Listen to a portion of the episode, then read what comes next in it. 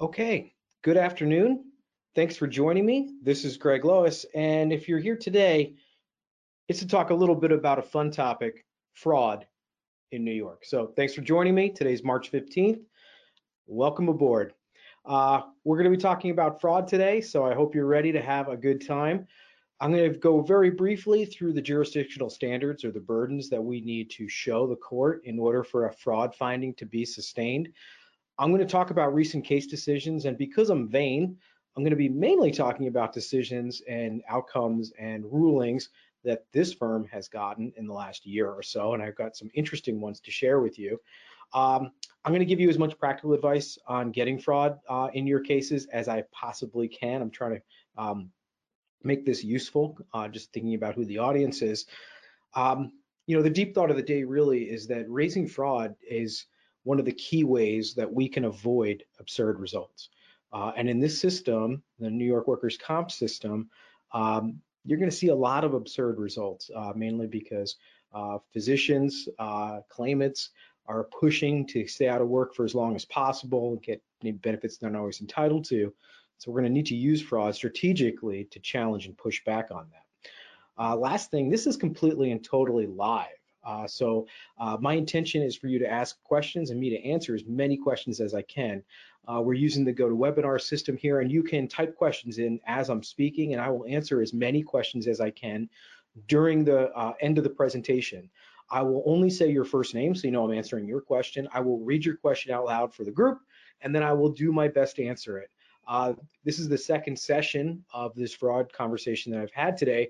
Uh, first session had some great questions, and I'm hoping the second session does as well. So please bring your questions. It makes it a lot more fun.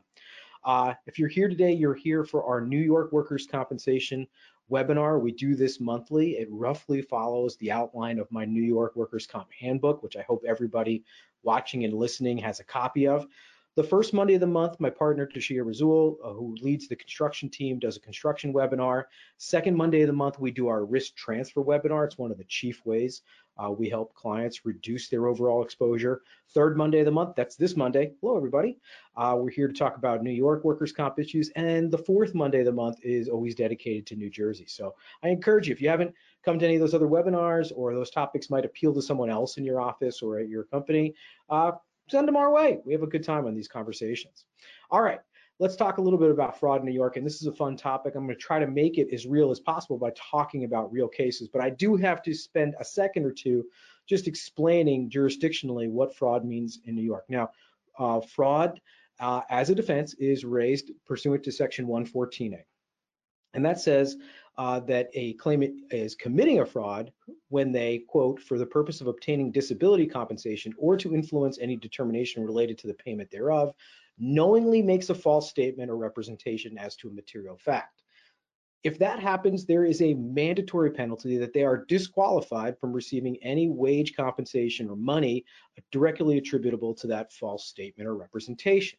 And as you can see there, uh, I bolded the word knowingly in this quote because that's our chief uh, thing that opposing counsel says. They like to say, well, they didn't know they were committing a fraud or they didn't do this on purpose, Judge. Uh, well, interesting, they, they said something that has led to them obtaining a benefit that they're not really truly entitled to. And I believe that's the knowingly part of it. So we make that argument all the time. Uh, now, in order to be deemed a fraud, they have to be doing this to obtain some payment of compensation. Uh, and that is something that, you know, we are able to show quite easily. Hey, we're paying for medical care that we're not supposed to be paying for. We're paying for lost time benefits, or they're using this to try to beef up their uh, award for permanent residual disability.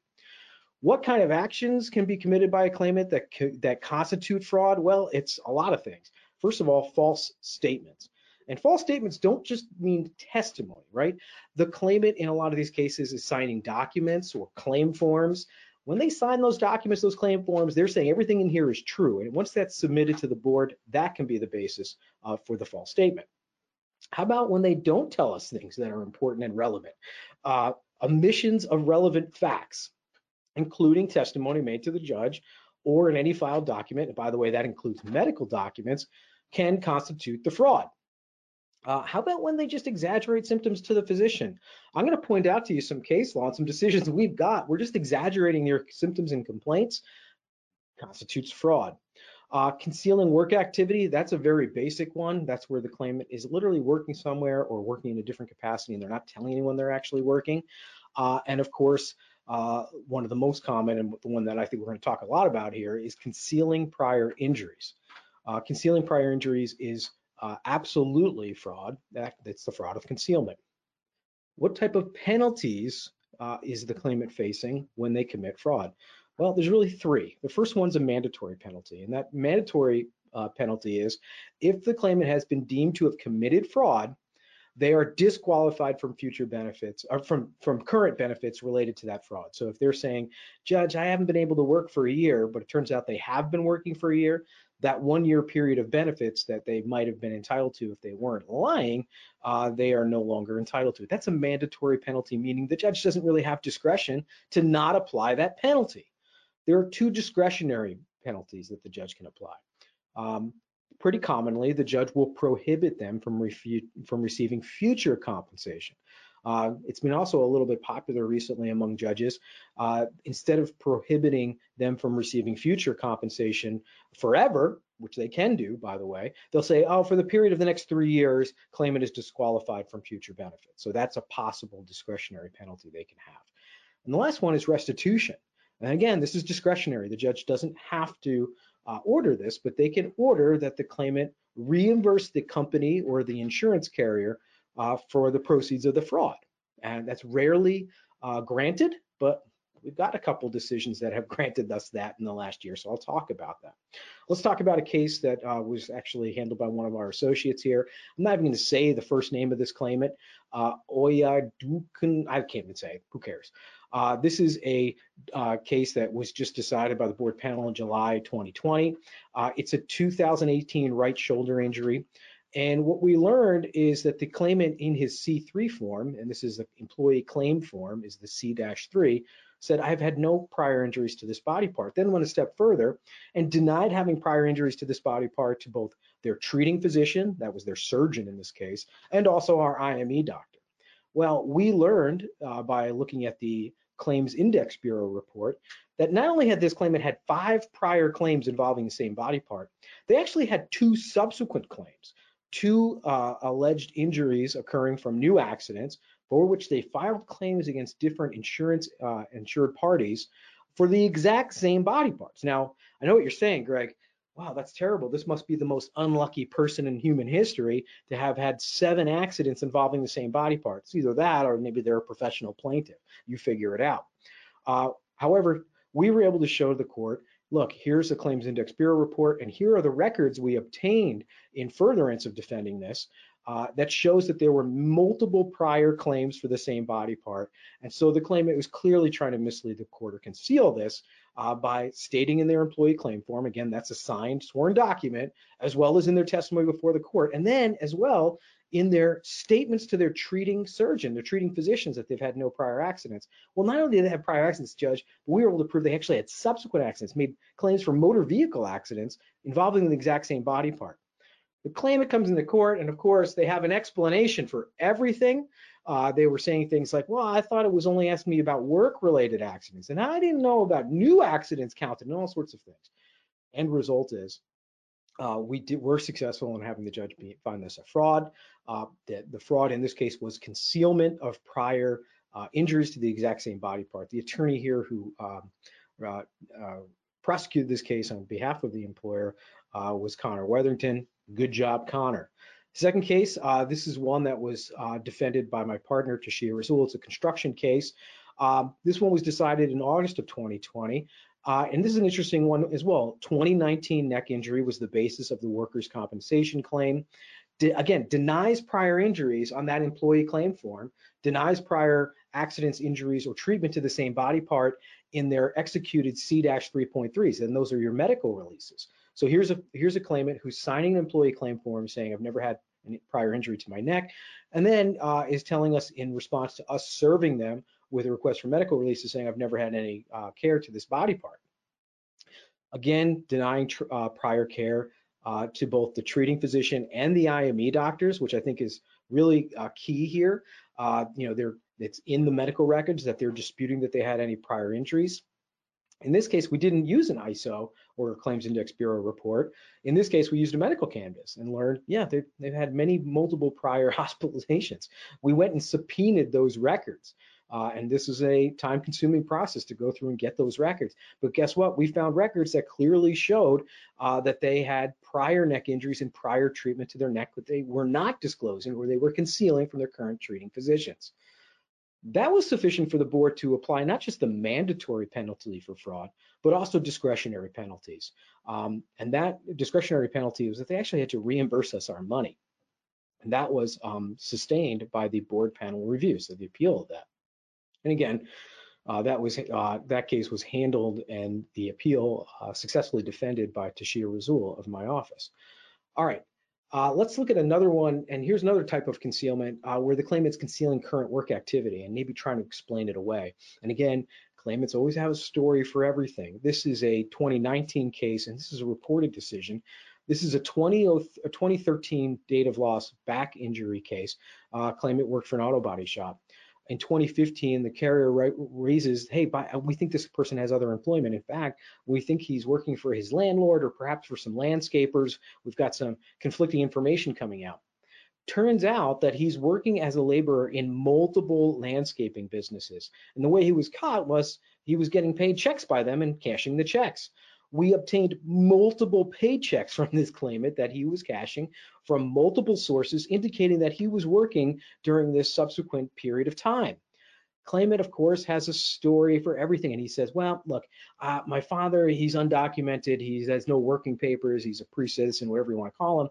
And I was just cashing his paychecks for him. And all those other paychecks from the other places, oh, those were just favors I was doing for friends. And those weren't really paychecks. I was just being a nice guy and cashing their checks for them. Um, again, they have a story for everything. Uh, the judge didn't buy it. And again, this is a situation in which concealing uh, the uh, work activity led to a fraud finding um, uh, being found. So uh, these are cases that demonstrate to you that A, not revealing prior injuries, not being forthcoming with your physicians, uh, falsifying your employee claim form to say you never had an injury to these body parts, or even going after and, and trying to figure out that there was some work activity. And, and these are pretty straightforward frauds. Um, and these are frauds that are being demonstrated by the uh, basically just good detective work, right? Using the Claims Index Bureau report, using a medical canvas, uh, going through uh, paychecks and trying to figure out who's cashing them where.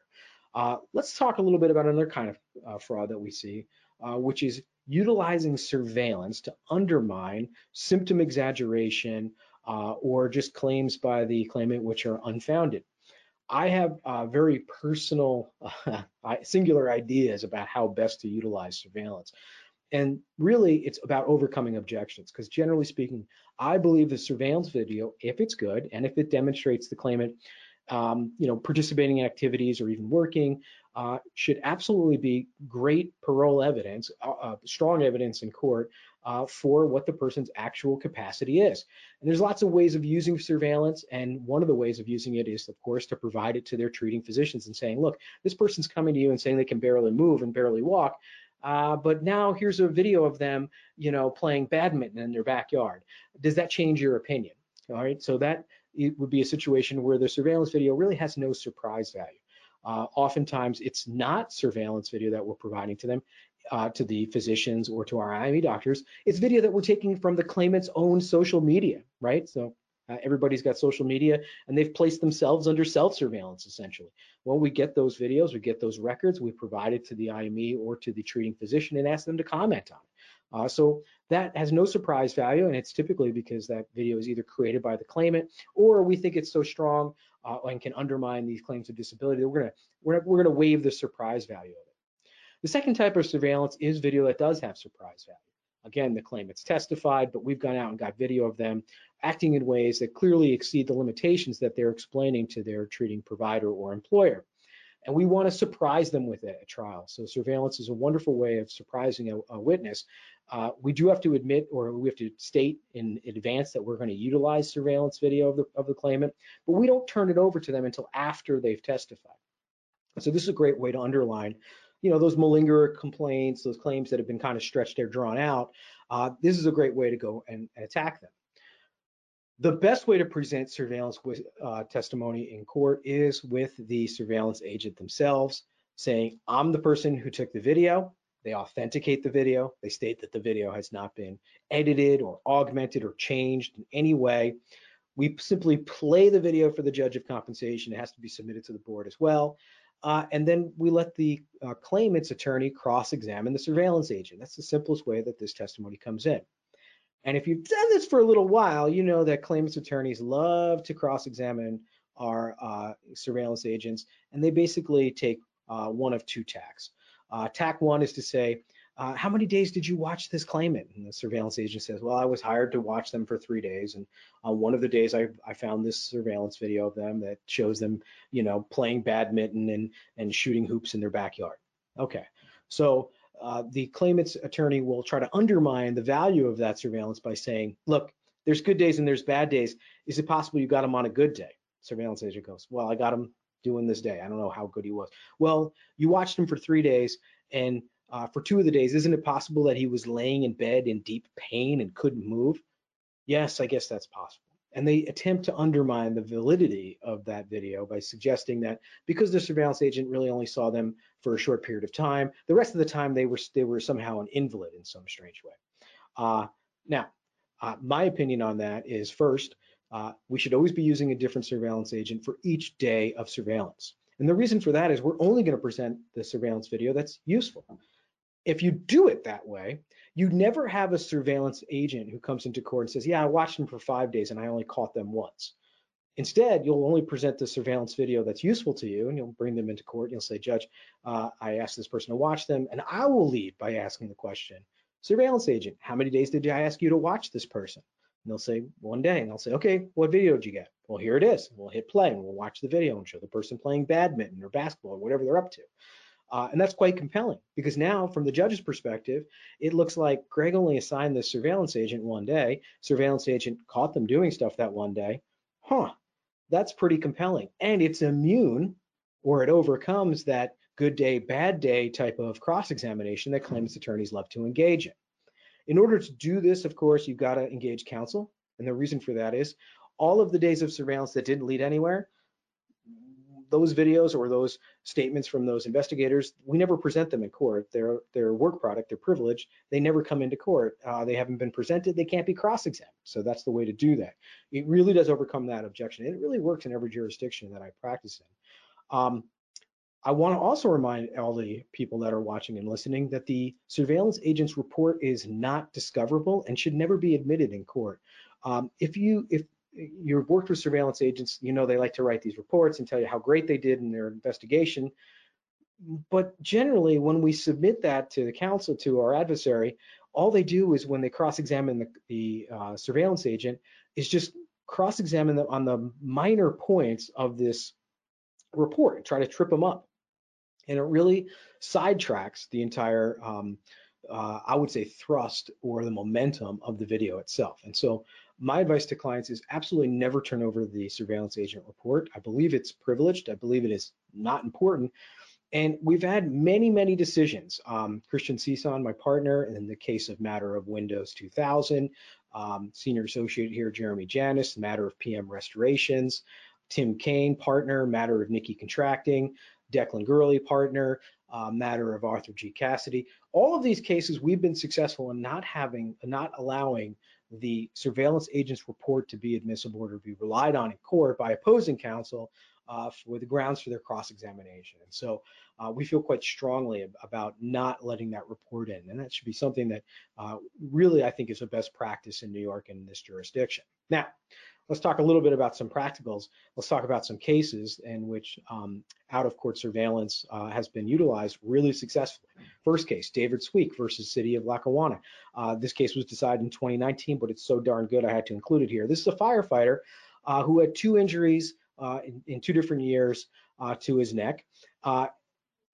Uh, 2016, it's finally time to start talking about permanency, and it's time for that loss of wage earning capacity trial. So I know you're saying to yourself, wait a second, how does it take 16 years to reach permanency? I want to tell you, welcome to New York workers' compensation. But anyway, uh, the employer gets a functional capacity evaluation as part of the loss of wage earning capacity trial, which by the way, is another best practice uh, for getting meaningful, useful information to undermine the claimant's capacity uh, claims.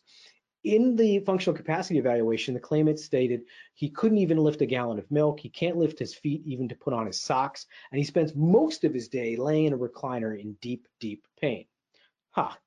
Meanwhile, we've got video which shows him working out hours uh, multiple times a week, doing exercises, including uh, lifting uh, himself up, doing pull-ups, full body weight pull-ups and push-ups. Again, same guy who says that he can't even lift a, a milk jug uh, is able to do pull-ups on a pull-up bar and lifting weights uh, for hours and hours and hours on video. And so obviously this is a clear fraud in which the video directly refutes the statements given by him to his physicians and to the functional capacity evaluator. So very powerful evidence, clearly found a fraud, very straightforward case. All right.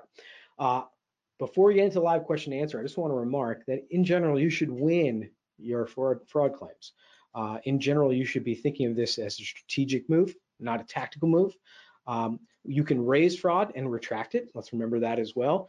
Uh, but when you do have good video, you should be attempting to win your case because that's what's going to prevent us from receiving or getting these absurd results. All right.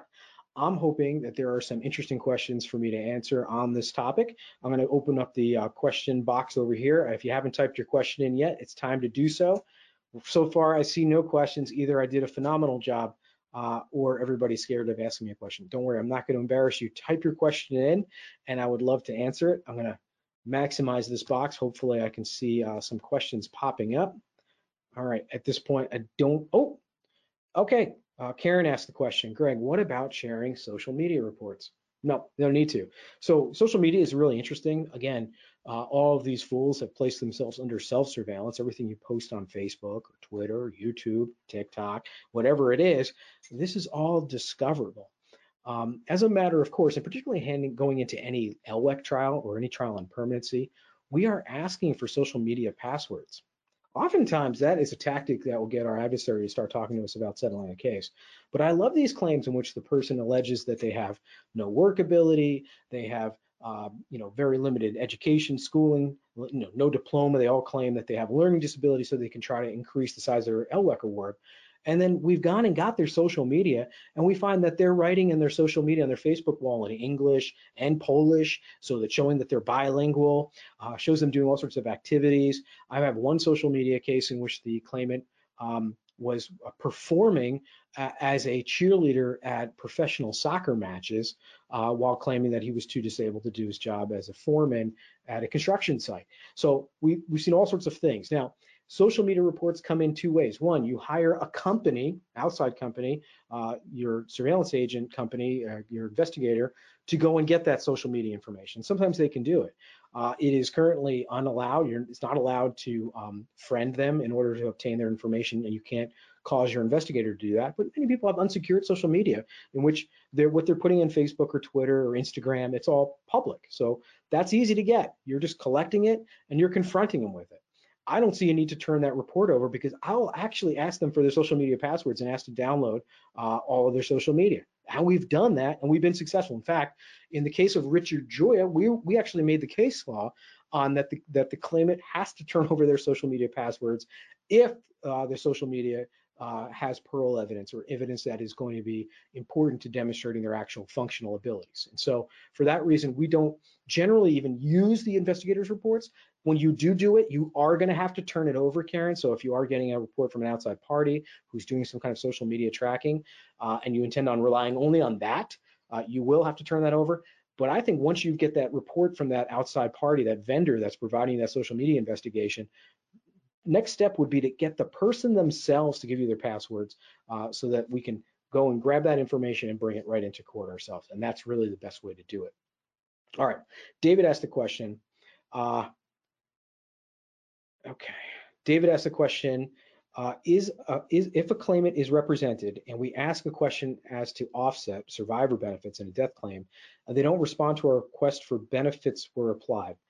Not certain uh, what that question is asking. I'm going to repeat it again. If a claimant is represented and we ask a question as to offset survivor benefits, and they don't respond to a request for benefits were applied, I'm not really certain what you're asking there, but in a in a dependency claim or survivor benefit death claim case, you're going to be asking for a C-62, which is the affidavit, the claim, uh, which would establish the dependent or estate's rights. Uh, in that case, they have to provide that to you. In fact, they can't be awarded uh, dependency benefits or death benefits without the C-62 affidavit. My recommendation is uh, treat it as a denied claim always, and you're going to use that C-62 to uh, run your investigation. So I don't see a circumstance where they can't provide you with the information you're requesting and still be entitled to benefits unless you're stipulating to it, which by the way, I would never ever do.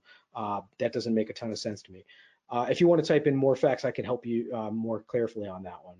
All right, Jennifer asked the question, Greg, how about when our IME has them at a reduced disability and their treating has them at temporary total disability? Okay, very common situation. If they are found working in any capacity, can we use that information? Yeah, absolutely. Um, so interesting.